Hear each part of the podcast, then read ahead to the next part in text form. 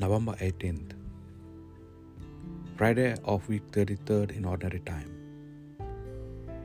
A reading from the book of Apocalypse. I, John, heard the voice. I heard from heaven speaking to me again. Go, it said, and take that open scroll out of the hand of the angel standing on the sea and land.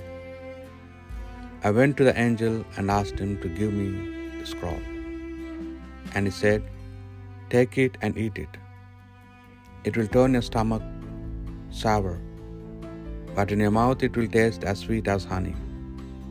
So I took it out of the angel's hand and swallowed it.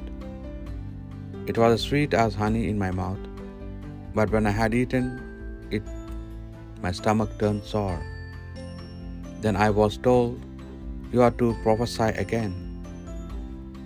This time about many different nations and countries and languages and emperors. The word of the Lord. You promise, your promise is sweet to my last, to my taste, O Lord. I rejoice to do your will, as though all riches were mine. Your will is my delight, your statutes are my consolers. Your promise is sweet to my taste, O Lord.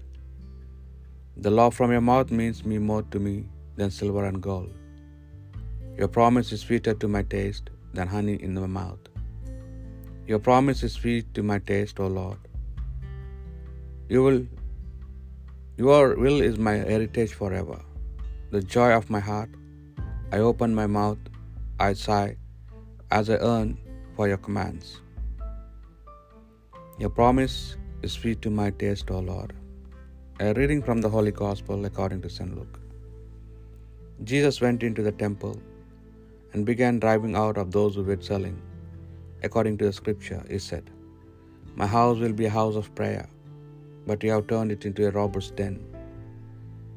He taught in the temple every day, the chief priests and scribes, with the support of the leading citizen, citizens, tried to do away with him, but they did not see how they could carry this out, because the people as a whole hung on his words. Gospel of the Lord.